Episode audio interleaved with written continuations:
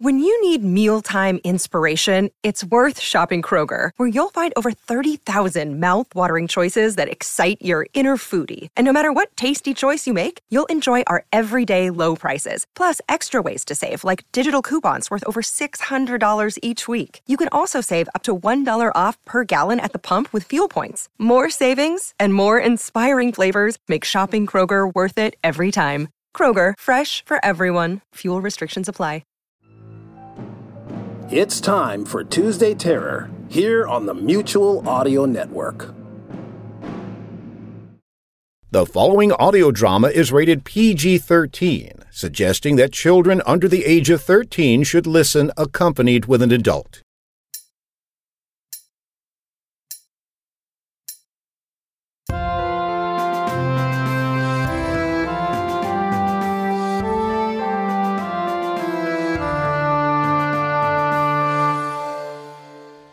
Hello, strange world. Welcome to the Aldergate Papers. My name is Adrian Ward, and these singed and crumpled pages are my diary, a record of the final days of my former life. I remember almost nothing of the story they contain. All I know is that it ends with me very nearly being killed and that it may not be entirely unrelated to some of the strange things that seem to be happening lately. If there's any truth in the odd fragments of memory that I just can't seem to shake, well, there are things you deserve to know. Things that may help you to understand what's going on, and what's coming. When we left our hero, he had just arrived at the Aldergate Museum, where an overdue banquet and a much anticipated meeting with the University Council await him. This is Day 7, Part 5 Rendezvous at the Aldergate Museum.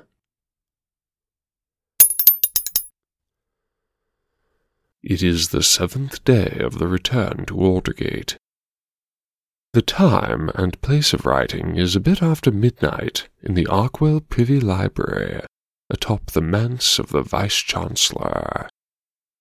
We begin.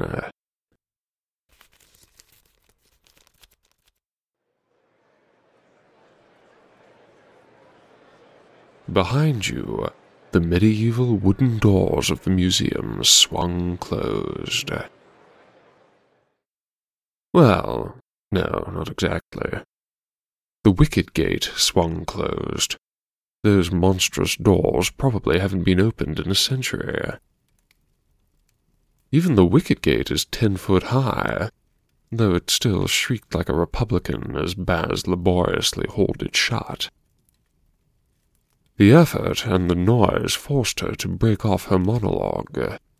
She was still briefing you as hard as she could brief, making up for the time you'd lost on the ride over. And at last you'd a chance to listen to her. No tragic memories or interrupting figments to distract you. You had no excuse for not learning at least a bit about the web of political intrigue into which you were about to leap. no, no excuse at all.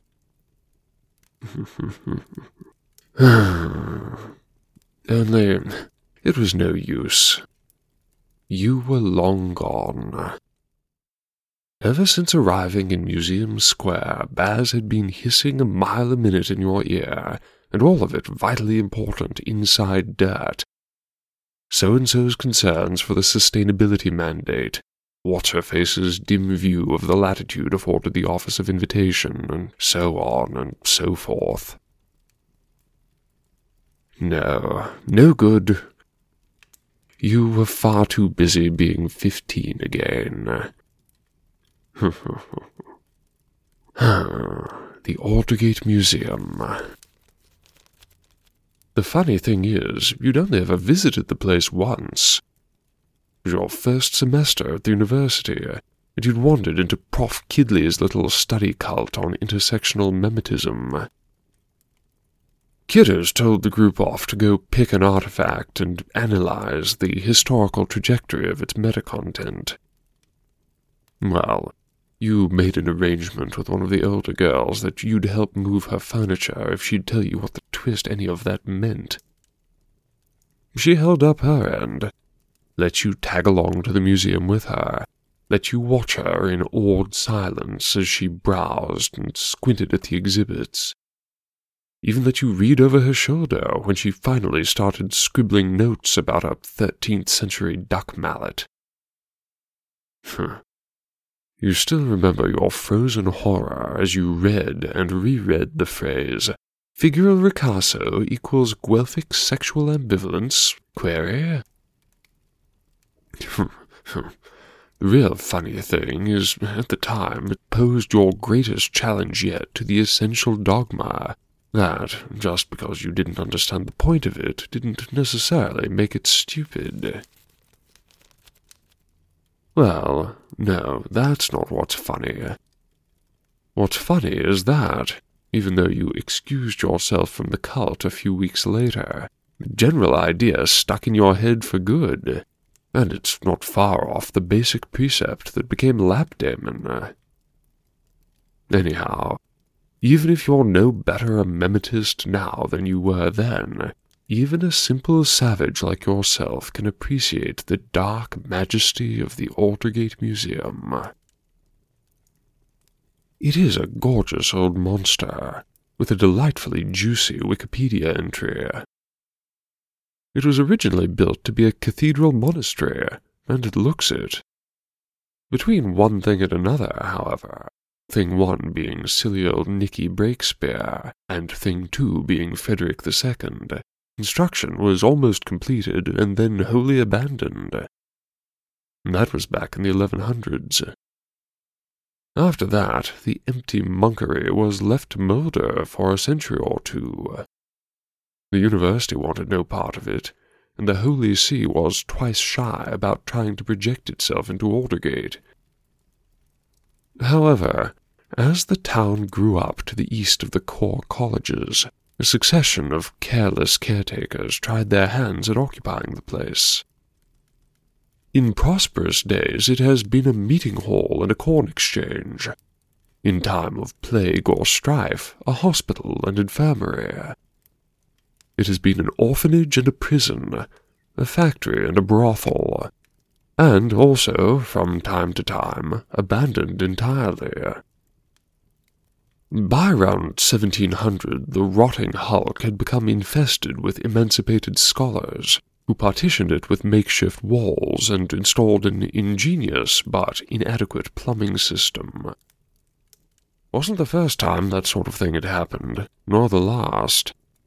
However, the centuries had taken their toll on the timber, and an epidemic of death by falling through the floor attracted the attention of Regent House. Eventually, the Society of Preservationists stepped in to prevent any further damage being done to a unique Aldergate landmark. The sops shooed out the squatters and set about reclaiming the place. Rusty lock, wormy stock, and suspicious smelling barrel. There was no idea, initially, of turning the place into a museum. Since it didn't belong either to a college or to the administration, however, it quickly became recognized as the perfect place to stash bits and bobs that the university didn't want anybody else touching, or that nobody else was willing to touch. Lord Elgin, who must have been a sort of early prototype for Sir Reggie, donated a wealth of contraband antiquities at which the British Museum balked and that's to say nothing of the spicier bequests from bad old C.R. Ah, well, one man's treasure is another man's atrocity, and so on. Anyhow, just as the Aldergate Museum's Twilight Zone status makes it a happy haven for messy backstories, it also makes it a sort of demilitarized zone. An Aldergatian Casablanca, which makes it an ideal venue for diplomatically sensitive university affairs. Yes, Bells would be so proud of you, self, old statesman. Perhaps you've got the makings of a politician in you after all. Not a terribly happy one, but. yes. The University Council will require your attention. ah, what an odd battlefield you've parachuted into. Between Aldergate scholars, college rivalries are generally quite amicable. Oh, there's good natured competition, to be sure. One expects a certain amount of partisan jostling during Bumps Night or the McNaughton fox hunt, but otherwise things keep pretty civil. After all, it is a rare Aldergatian who's got enough obsession in them for both their calling and their college. Not to say there isn't plenty of genial slanging off to go round, and even sincere sentimental attachment.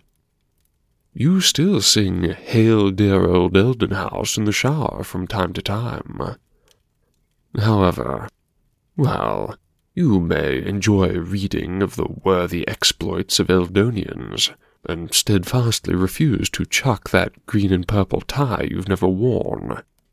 But when Beaufax came together, you cut out for Hobson Mews without a second thought. That's just how it is, and how it ought to be. After their first few years, most students prefer to love their colleges from afar, and absence makes the heart grow up.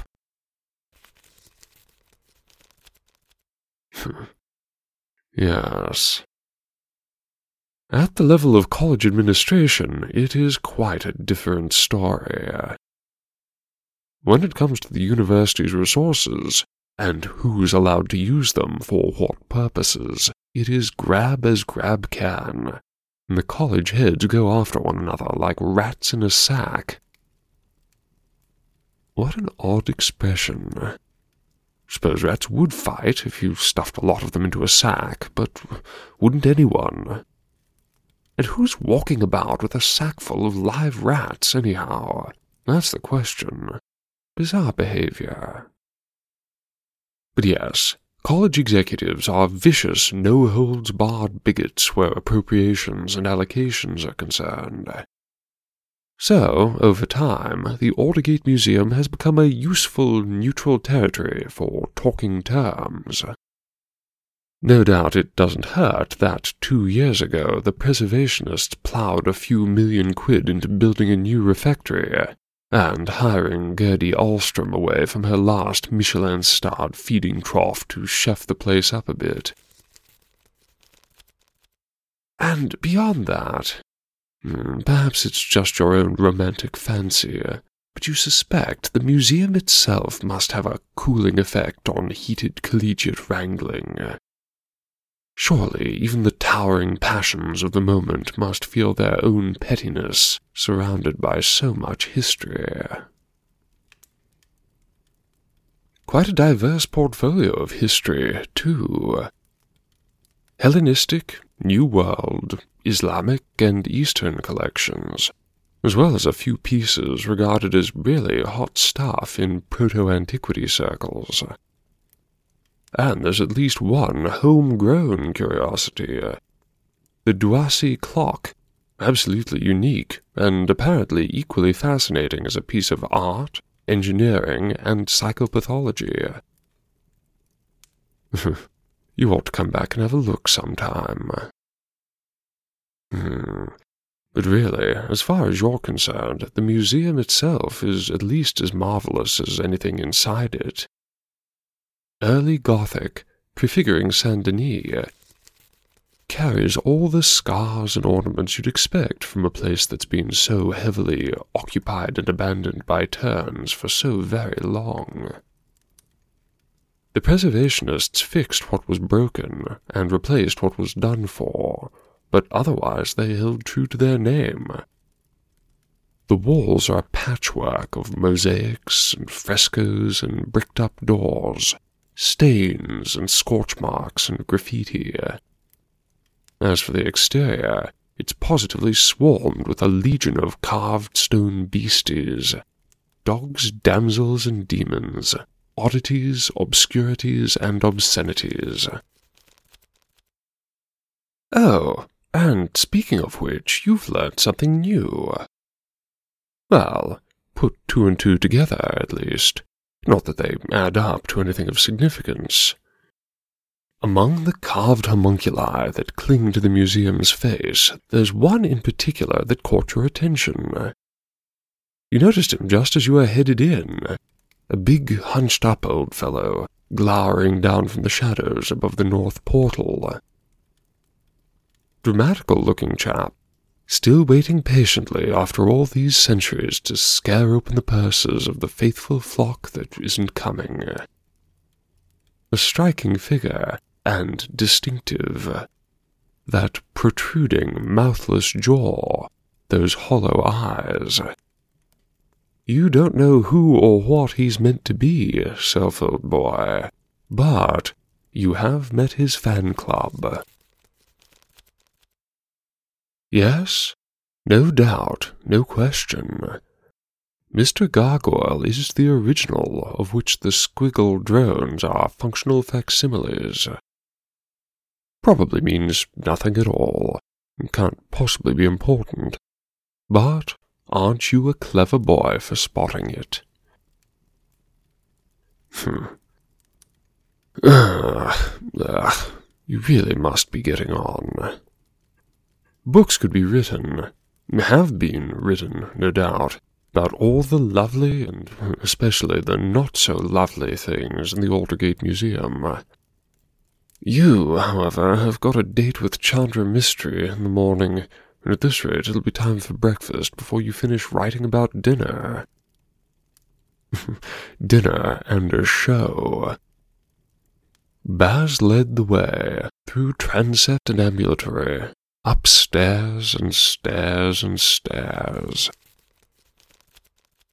The musical egg came to sing to you, matching your pace through high hallways lined with prints and paintings.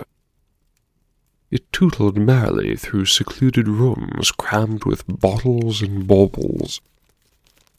It dodged gracefully between lurid, leering idols, the castrated and curated gods of long slaughtered peoples.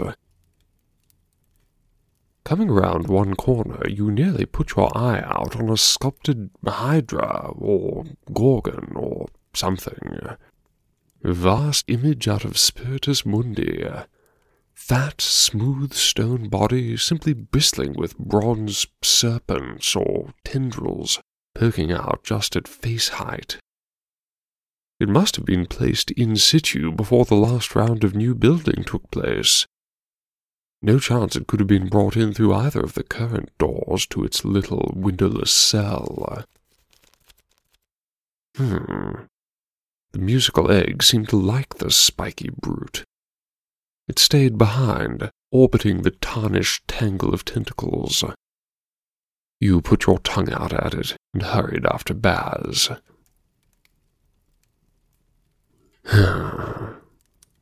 more rooms, more stairs.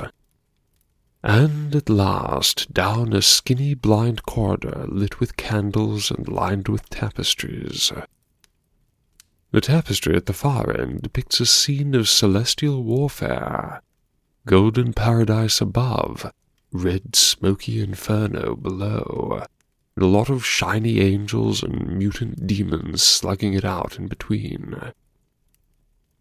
In the center, a freestanding spiral staircase connects the warring realms and serves as a perch for a pair of muscular seraphs with shields, holding back the horde of fishy, goaty spider things trying to clamber up from the pit.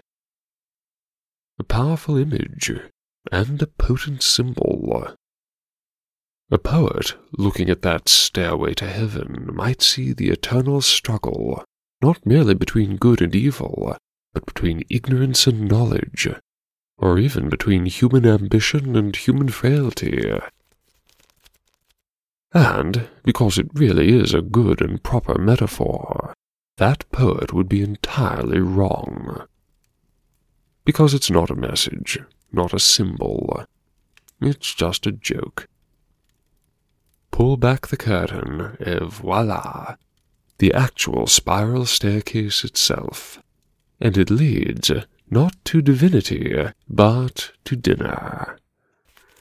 Potato, potato. Nobody says potato. Who writes these things? Baz made a little bow and gestured for you to lead the way. After you, Mr. Vice Chancellor. Nearly there. For the first time in this whole inaugural saga, you felt a sudden twinge of nervous excitement.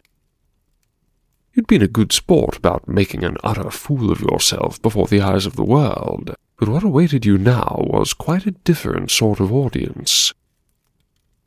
Ah, well. Nothing for it, eh? You put your best foot forward and began the climb. At the top of the steps, you found yourself emerging into a little sort of guard room. Ancient stone, all of it. Looked to be part of the original structure, although it's a funny thing to find in a monastery. It must have been built as a final redoubt against Vikings or Royalists, or those weird scholars just down the road. No proper windows, just a pair of unglazed arrow loops to north and south, and a single door that could have been the inspiration for the ones at Simon Arkwell's new place. Baz prodded you in the back of the knee to get out of her way. You did, and she joined you in the guard room, squared up to face you, took a deep breath, and sighed. Right, here we are, at last. She brushed at your shoulder, straightened your tie, giggled offensively. Poor old university. Suppose it had a good run while it lasted. You growled, but before you could retort, she pulled off her scarf and attacked you in the face with it. Honestly. When she had finished being simply the world's worst pest, Baz tilted her head to one side and regarded you. She nodded. It'll have to do. She sighed again. You will try not to make a hash of it, won't you? I have got to work with these people, you know, and I promised them that you wouldn't be entirely awful as VC. You looked at each other for a long moment. Baz shrugged. I'm glad you took the job, Adrian. I'd have hated it if you'd. If anything had. I wasn't sure if you'd agree to come. It's. Well, things have changed, I know that. Can't ever be how it was. But I promise Aldergate will be a good home for you again. I'm glad you're back.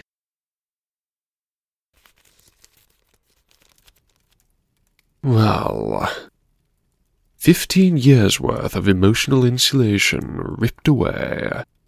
And right before an important meeting, Baz. Time for that. You didn't hug. Baz isn't a hugger, nor are you, especially.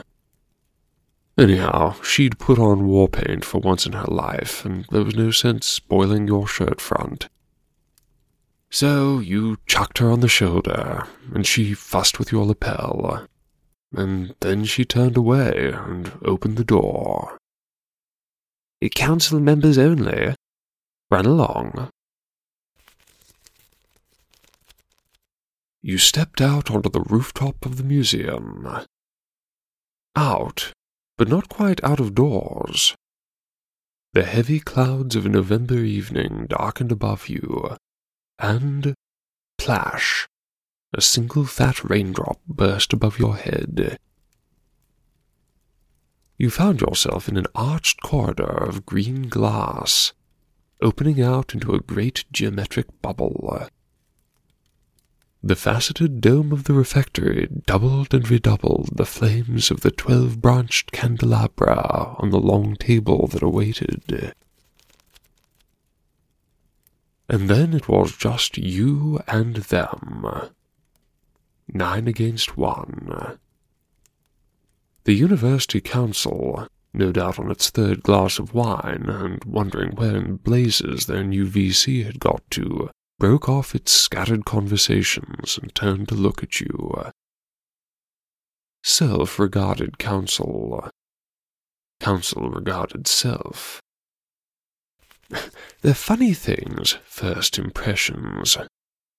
You ought really to have been at your calculating best in that moment, the clockwork butcher operational, coolly noting and assessing every face, every expression, drinking in the details and giving up nothing in return. You should, at the absolute least, have noticed that there were only nine of them. It wasn't until later that you realized that 18% of the crew was missing. Ugh. No, no. At that crucial moment, your real priorities asserted themselves. Ten seconds into your first meeting with the University Council, the only thing you could have told a police sketch artist about them was that only four of them had had the decency to dress for the occasion. Uh, it really is the evilest thing one human being can do to another, isn't it? The whole point of a formal dinner is the bloody formal part. And when half the party can't be bothered to make an effort, the whole thing just ends up ridiculous. There you were, resplendent in white tie and and peak tailcoat, about to sit down on terms of, well, near equality, with two business suits, a cocktail dress, and, entirely unremedied by the master's robe she'd got on over it, a pair of sodding blue jeans. And Mallory Gray. Yes, you weren't quite sure what to make of her then, nor are you quite sure what to make of her now. At least you can attach a name to her. Mallory Gray, she of the twin canes. Hair in a short bob, a wine-colored evening shawl over a heather tea gown, not content to dress wrong for the occasion, she dressed for the wrong century as well. And even then, in that first glance, you could feel the frost of that awful certainty of hers. Not sure how else to put it. That patient, vaguely contemptuous air, as if she'd already read this part of the story and was waiting for everybody else to catch up. Anyhow, yes. So much for your first impression of the University Council. As for their first impression of you, you had probably a three to five second window in which to cap off your entrance with an impressive salutation.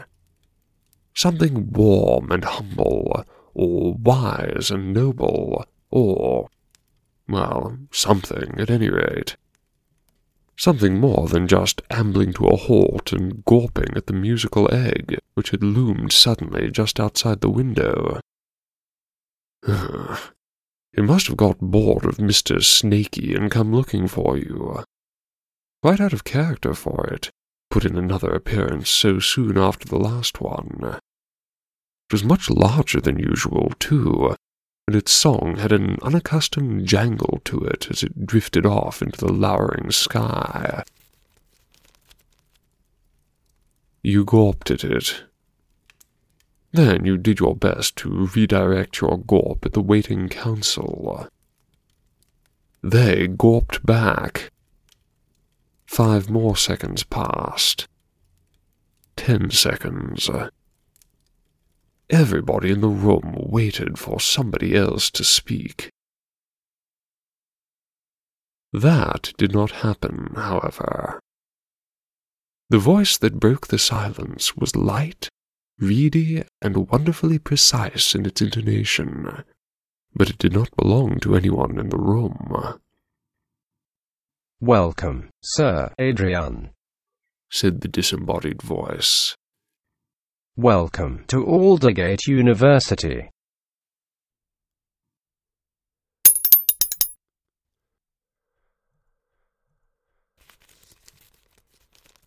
Well, then, let the vice-chancelloring begin, eh? Our hero may be awkward, late, and overdressed, but he has arrived at last. His work is now before him. Two members of the University Council may be absent in body, though it seems at least one of them is present in spirit but the evening still promises to be a dicey one for a fellow whose clackety brain seems to be rattling rather more even than usual.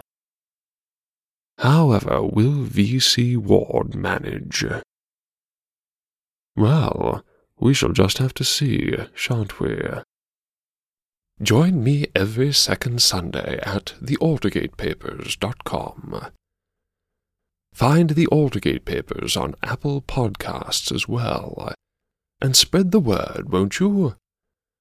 This may be my story, but I fear that it's likely to become everybody's problem. Until next time, I am and shall remain your humble servant, Adrian Ward.